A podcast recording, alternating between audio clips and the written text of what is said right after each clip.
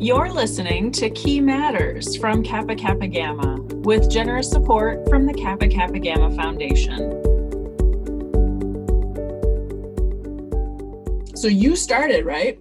I did. I have March, June, September, and December of 1887. The best year ever. I had March 1888 all the way through to December 1888. I realized that the 1880s is something of a lost decade.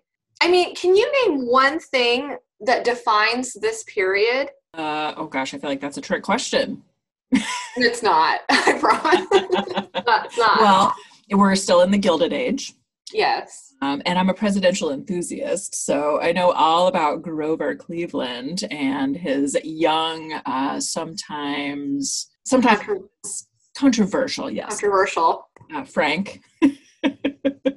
so, but no, uh, there there isn't really a ton that I could I could name from the 1880s just off the top of my head. Right, and you know all about his secret surgery, right? To remove yes. the tumor. Yeah, that's exciting. There's a there's a really good book out about that. Oh. Anyway, yeah, so I was thinking about the kind of the reputation of the 1880s and its perception this public perception last night and this morning during breakfast and just could i name one thing that people would associate with the 1880s like if you ask them for instance about the 1920s people would say prohibition or the jazz age or flappers or something or the 1930s and people would say the great depression or fdr and so on. The decades preceding the 1880s and of course the ones following it really have one or two things that stand out or that are identifiable but but not really with this period after i gave it a little more thought i realized i mean there is the haymarket riot of 1886 but that are a lot of labor struggles um, haymarket is i think maybe more um, recognizable if you're in Illinois or if you're in if you live in Chicago, or if you've There's, just finished your U.S. history class, or if you just finished, yeah. Um, there's the dedication of the Statue of Liberty. That's 1886. The Jack the Ripper murders. It's 1888. And then one of my favorite animated films, An American Tail, is set in 1886, but the Statue of Liberty is part of that film it figures into the conclusion so there there really isn't a lot I think that defines this period, but I think that's one reason why I find it really fascinating. So, I'm covering 1887 in this episode. So, just to give you a little bit of context, uh, Buffalo Bill's Wild West show toured Great Britain in 1887 and then went on uh, for a European tour. Thomas Edison began a campaign against using alternating current or AC. He was an advocate of direct current or DC. So these current wars were ongoing in the 1880s. Um, many animals were killed in the process of demonstrating which one was better or more dangerous. Nikola Tesla began experimenting with x rays. And possibly the most important uh, event, at least for me, is A Study in Scarlet, the first Sherlock Holmes story, or novel actually, was published in Beeton's Christmas Annual in 1887, changing the scope of literature forever. I am impressed that you got Sherlock Holmes in there. Anything? Oh, it, there's more. It, oh, I'm later. Sure, I'm sure later. there I, is. Yes. and then just to wrap up the context for 1887, um, a few historical figures that were born in this year uh, artist Georgia O'Keeffe, Jamaican political leader and journalist Marcus Garvey, uh, probably best known for his uh, Back to Africa movement, uh, physicist Erwin Schrödinger, and Congressional Medal of Honor winner Alvin York. Oh, I did work in World War One. Yay! Okay, so yeah, Alvin York was born in 1887. So if you don't know who he was, watch Sergeant York, which is a great film with Gary Cooper uh, from 1941. Or read Wikipedia, do something. Educate the, uh, the enthusiasm is palpable. I love it. All right. right. Your, your issues of the key, you covered March 1887 to December 1887? Yes, that's right. So, opening with March, one of the first things I noticed was that instead of beginning this issue with a poem, we're starting with a discussion of cemeteries in New Orleans. I don't know. I don't know why. However, since I'm doing a lot of research on funerals and mourning rituals for a video that will premiere on YouTube later this month, I did find that kind of fascinating. The essay describes all of the tombs that were adorned with uh, memorial iconography like crepe, wreaths, paper flowers, vases. That's on page 58. And then the author of this essay, Anna C. Fall, notes that there were two young men were arrested for stealing the brass screws which fastened the tablets to the tombs. It was customary for the tombs to have these tablets. They might contain an elegy or information about the family or the the deceased. And I just thought at the time that I was reading this that that's really similar to people stealing copper wire today. So oh, who knows yeah. what they were doing with the screws, but maybe they melted it down. I don't know. What would you say was did you say it's bronze or brass? Brass. Okay. Brass. I was gonna say because bronze is so expensive, but maybe yeah, maybe they could sell the brass even for scrap, or maybe they just were mischief makers and maybe might have it might have been they may might have done it on a dare. Right. Yeah. Um, another fascinating discussion that took place in this issue um, is all about belonging to different organizations like Kappa and other reform organizations like the Women's Christian Temperance Union or the WCTU. And the main question in this essay was Are we abiding by the organization's principles or, or are we members in name only? So I think that's a very relevant question that we can ask ourselves today for whatever organization we belong to what are we doing what are we giving back to our organization or are we just you know throwing those letters out there because of uh, status? Mm-hmm. um, we can really see how kappa is growing and changing in this issue because now more authors submitting pieces are talking about you know membership in kappa during college. That's just the beginning you have your whole life ahead of you uh, to make a difference as an alumna. And now the key is anticipating receiving newsletters from alumni associations. So i thought that was that was notable and then one of the schools that I always look for in any issue that I'm reading is St. Lawrence because that's Ada, one of Ada's alma maters, and that's where she became a Kappa. But St. Lawrence is pursuing the art of debate during its meetings, and I wondered if maybe that might have had something to do with the fact that elocution and oratory are so important. And we know that, or I know that they were important to Ada as well. So I'm wondering maybe as a charter member, if she maybe had some influence on kind of the um, the activities that they wanted to pursue. So St. Lawrence thought it was worthwhile for chapters to at least consider picking topics and then debating with each other so there would be this debate via correspondence in the key. And again, one more plug uh, for anyone who's just joining us and you are not familiar with ADA, which I suggest you start listening from the beginning, and then you'll know what, what Dr. Oz is talking about. Ada Mariner uh, is a subject of one of Dr. Oz's podcasts on Voyage of Discovery. So switch over, check out the uh, the story about Ada Mariner, Ada Mariner Stewart, um, in one of Dr. Oz's. Which episode of Voyage of Discovery is it? Do you remember? Don't remember the episode number, but the title of that episode is A Stewart Family Letter. Okay. Because she figures into an object that I'm okay. discussing. So just look for that title. There's your cross promotion.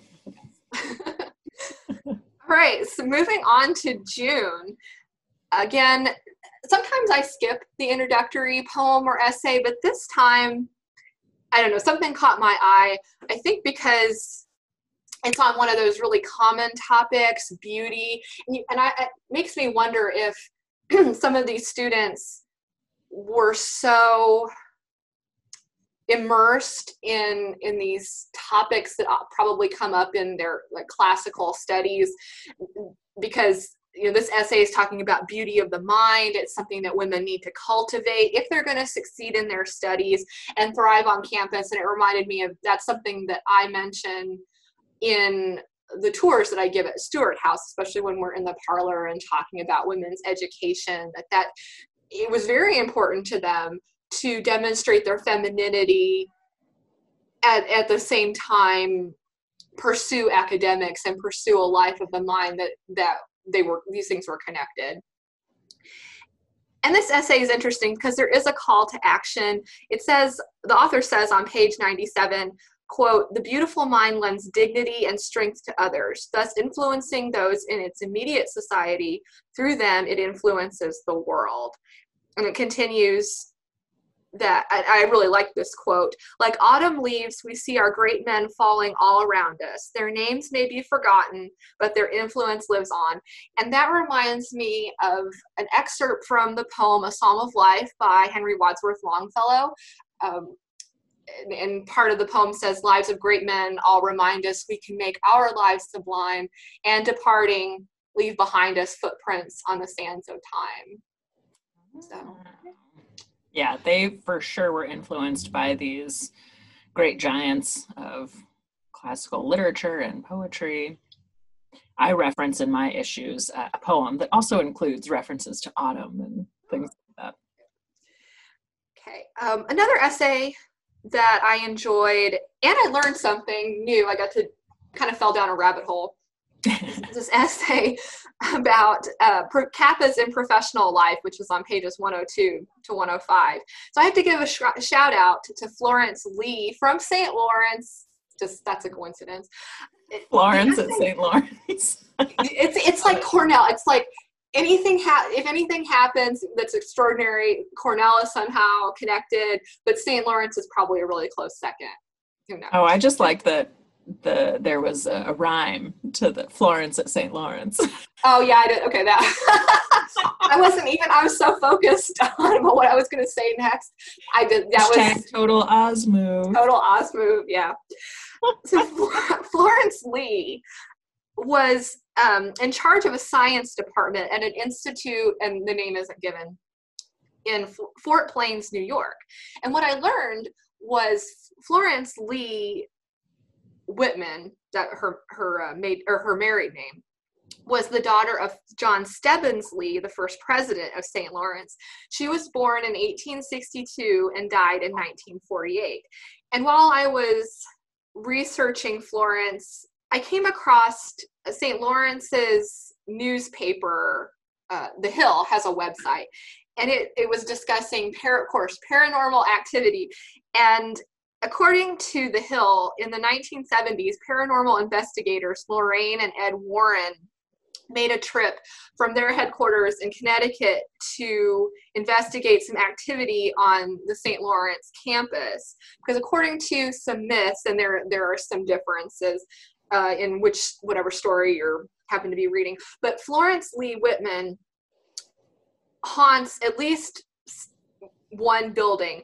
Uh, one story I read said that she haunts a cottage on the campus called the Hub. Another one said um, she has been seen or, or her presence has been felt at the Herring-Cole building on campus or at the Lee House, which I must have been where the president lived at that time, uh, since the name is is the same. But yeah, who knew? Right. um, And then just I'll give a shout out to Cornell.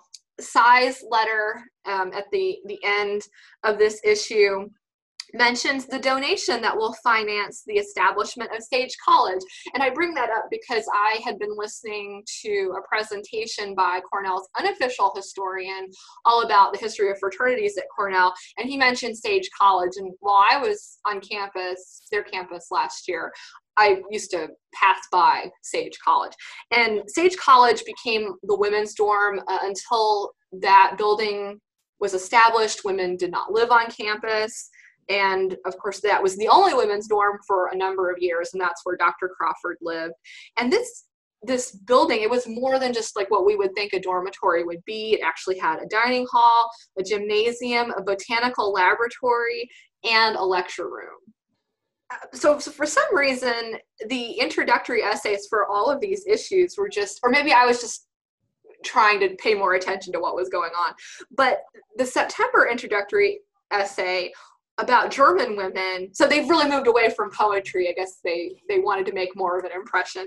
Uh, this essay about German women reminded me of the television show Charité uh, on Netflix, which is all about German medicine, the history of German medicine.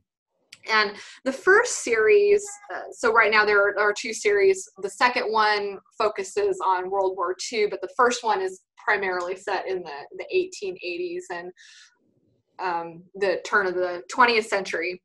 But the first series focuses on a German woman who I believe is working as some kind of aide or a nurse, but she to, she had been a medical student, um, maybe had been studying abroad because she had been denied that opportunity. Germany did not allow women in their, their medical schools. They didn't even, women didn't even have their own medical college. So she has limited options, but she's trying to learn as much as she can from the physicians who are on staff there at the hospital. And surprise, surprise, Florence Lee, Florence from St. Lawrence, wrote this essay all about German women. Yeah. Yeah. Flow um, from slow. um, the this issue talks about the Indian, I guess we could call her an activist, uh, Pandita Ramabai. I may have mispronounced her name, but on page 157 discusses her ambitions to establish schools for uh, high caste Hindu widows in India. And we might think that, oh, okay, these are women that, you know, their husbands have passed away and they can like further their education. But it's it's hard to believe, but really many of these women had no education at all and they weren't fully mature women like we would think, oh, they're in their, you know, 20s or 30s. No, these are these are teenagers that she is concerned about and they've had no education.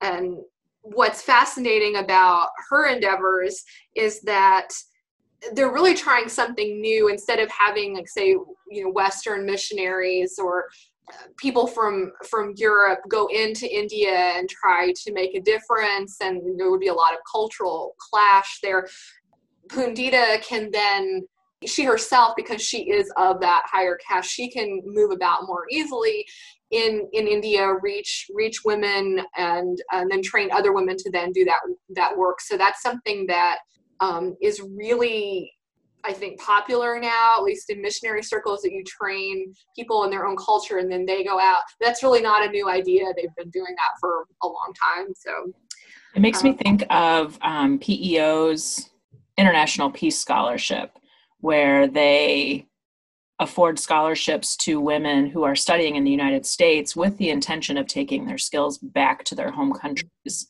yeah. um, which is a really neat program and and part of a historic organization. So um, those PEOs certainly were influenced by by women of a similar time.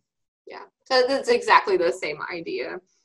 Another way that we see Kappa changing is more and more women are calling for the um, a chapter room to be established because if the chapter has its own room that then becomes sort of a home center for the the chapter. Are the chapters that are calling for that mostly at large schools? Because i know in the 1880s not as many students would have traveled the way we see today. Most people would have been from the area. Yeah. Like did you see any sort of patterns in that? Um i i know this was an issue for Cornell, only because I've read uh, I've read other things like in Dr. Crawford's papers, but they were meeting in in students' rooms, and you know as the chapter grows, that becomes more and more impractical. But and that also, does that does make sense at the larger universities where you would have to travel from there because not your entire student body is not from Ithaca if you're going to Cornell. If you're going to St. Lawrence, not everyone is from Canton. So um, that would make sense that they would want. And if they didn't have many alumni at that point, because so often we read in the early instances of like chapter minutes that they would meet in the homes of alumni if possible. So, mm-hmm. um, yeah, and, um, and then September wraps up with really a discussion about how often should Kappas wear their badge? And I was thinking about this because um, sesquicentennial. And so I, I wasn't wearing my badge because I was here by myself. Like, well, nobody's going to see it but me. so, um, but how, you know, how often, and maybe, maybe that doesn't matter. I mean, maybe it doesn't matter if anybody sees your badge. So that, that, I think that does figure into this, this discussion that they were having. What's your motivation behind wearing it? Is it about ostentation? Or or if you're wearing it all the time because it is important to you does then it become just so commonplace that you then forget about the significance of the badge so i think it's kind of a matter of personal choice it'd be a fun debate that nobody could win because you would say that yes you want it to become so commonplace that you've now absorbed the lofty ideals and goals but then no if it becomes just as special as a pair of socks we could go round and round. We should we should submit this for a debate topic today. Yeah, we should. it, it would be interesting to see what that that would be an interesting thing to do on social media maybe and just hopefully people wouldn't be offended but but just to see kind of where people land on some of these eternal questions well and with anti-fraternity sentiment I used to think of anti fraternity sentiment as happening at certain periods in time. It's always there, basically, depending on what campus and what part of part of the country you're in. Um, so I always think back to Elizabeth Gowdy Baker, who painted that giant painting of Tade Kuhns, how she was told by Monmouth, secret organizations are banned. You are a professor and you are wearing your membership pin, your Kappa key of this banned organization. So either stop or hit the road. And she hit the road and ended up being good enough for her career uh, that then she became this famous painter in New York. But um, you know, then it becomes somewhat of a either a risk or a protest or something to to wear that membership pin. Mm-hmm. All right, so I'm about to wrap up my my part of of the show, um, and I'm so excited because I mean we are going in chronological order, so of course I was going to end with December anyway, but there is so much there is so much so much in December I'm excited to talk about.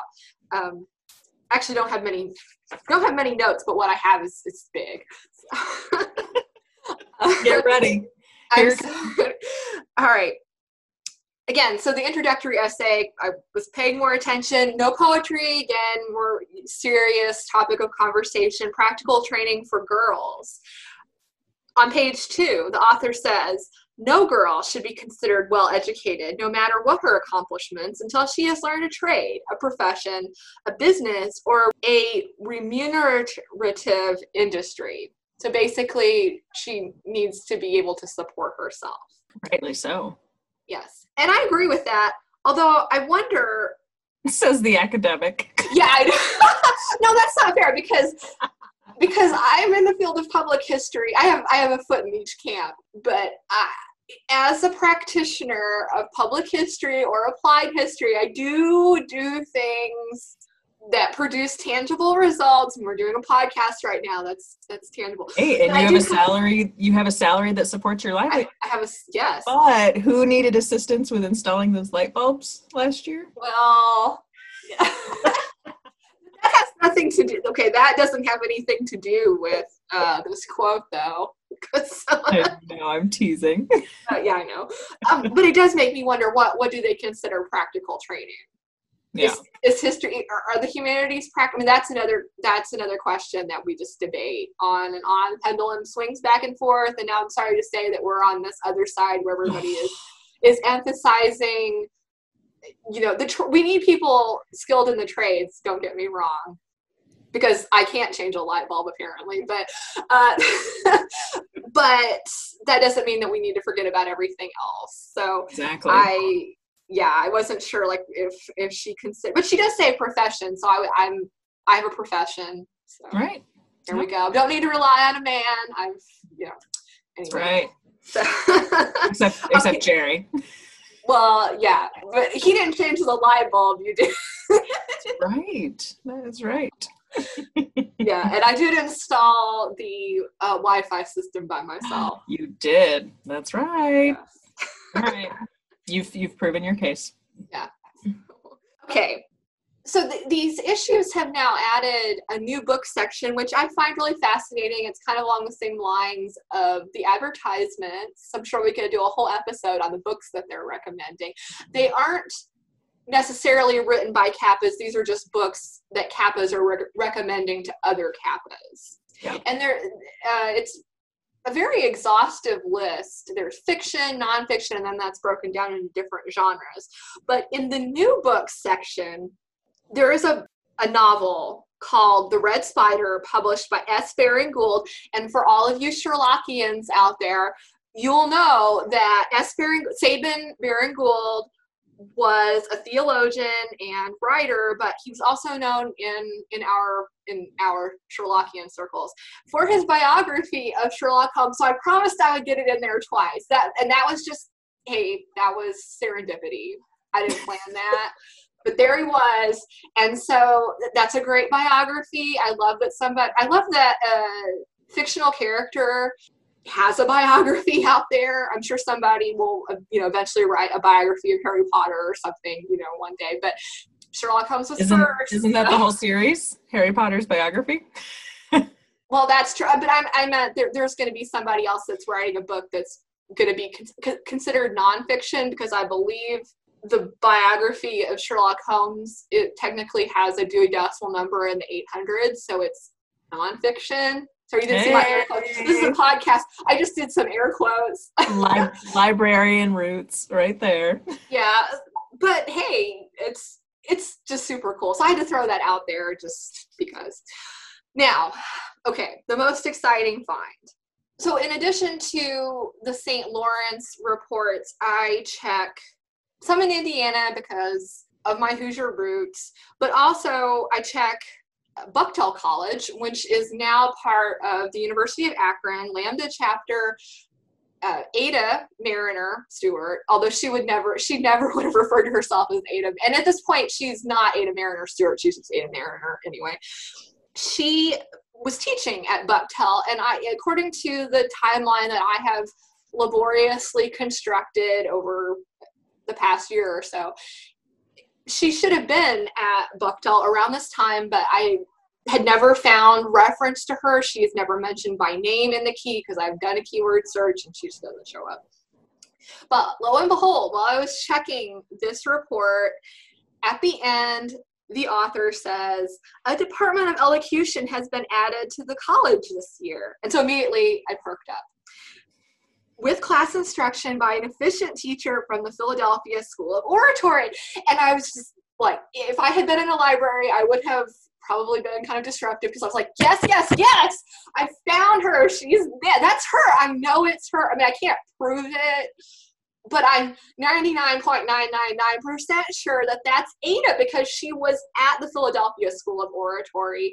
And so it confirms my timeline that they then, you know, hired her, but it just cracks me up that they wouldn't just include her name. But maybe the author didn't know. They were just like, oh, you know, they hired a, a teacher. Or maybe the editors cut it because it wouldn't matter to anyone else, you know, like when they're just trying to cut for space, which is interesting because I think about I went to a small school and all of my professors, and when you first told me about this find, I was like, how does she not know she's a Kappa? And how do the Boston people not know she's a Kappa? You know, whatever. Um, but then I think back, there were probably lots of adults that I had encountered, especially when I was an undergraduate, who I never would have known was a Kappa. And even today i just happened to search the database because i work at headquarters um, right when i first started working there and i found out that my neighbor growing up was a kappa and i never knew it. So um, let that be a reminder to all of us to wave our flag proudly and, and tell people that we are kappas so that we can make those connections more easily. So that's my big news and because ada sightings are so rare but just that's very exciting when it does. Of you to put that together. Well done. Yeah, thank you. But it just gives me hope that maybe the efficient teacher in elocution will show up again at some point. We can only hope. so you know what I think we both could always hope for is that so what we're now 120 years or so past this this issue. So in 120 years, I hope someone says. Ah, I found evidence of Kylie and Mary. here they are. They're not listed by name, they're listed as Dr. Oz and her sidekick, but I'm fairly certain all evidence points to it being Kylie Smith and Mary Osborne. so I'll be able to check the metadata and our names. if only Ada knew how how on the hunt you were for her. You've been listening to Key Matters, brought to you by Kappa Kappa Gamma, with generous support from the Kappa Kappa Gamma Foundation. Our headquarters is in Columbus, Ohio. Our house museum is in Monmouth, Illinois. You can find us online at kappa.org, or you can peruse our digital archives at kappa.historyit.com. Research and production is done by Dr. Mary Osborne and me, Kylie Smith. Thank you.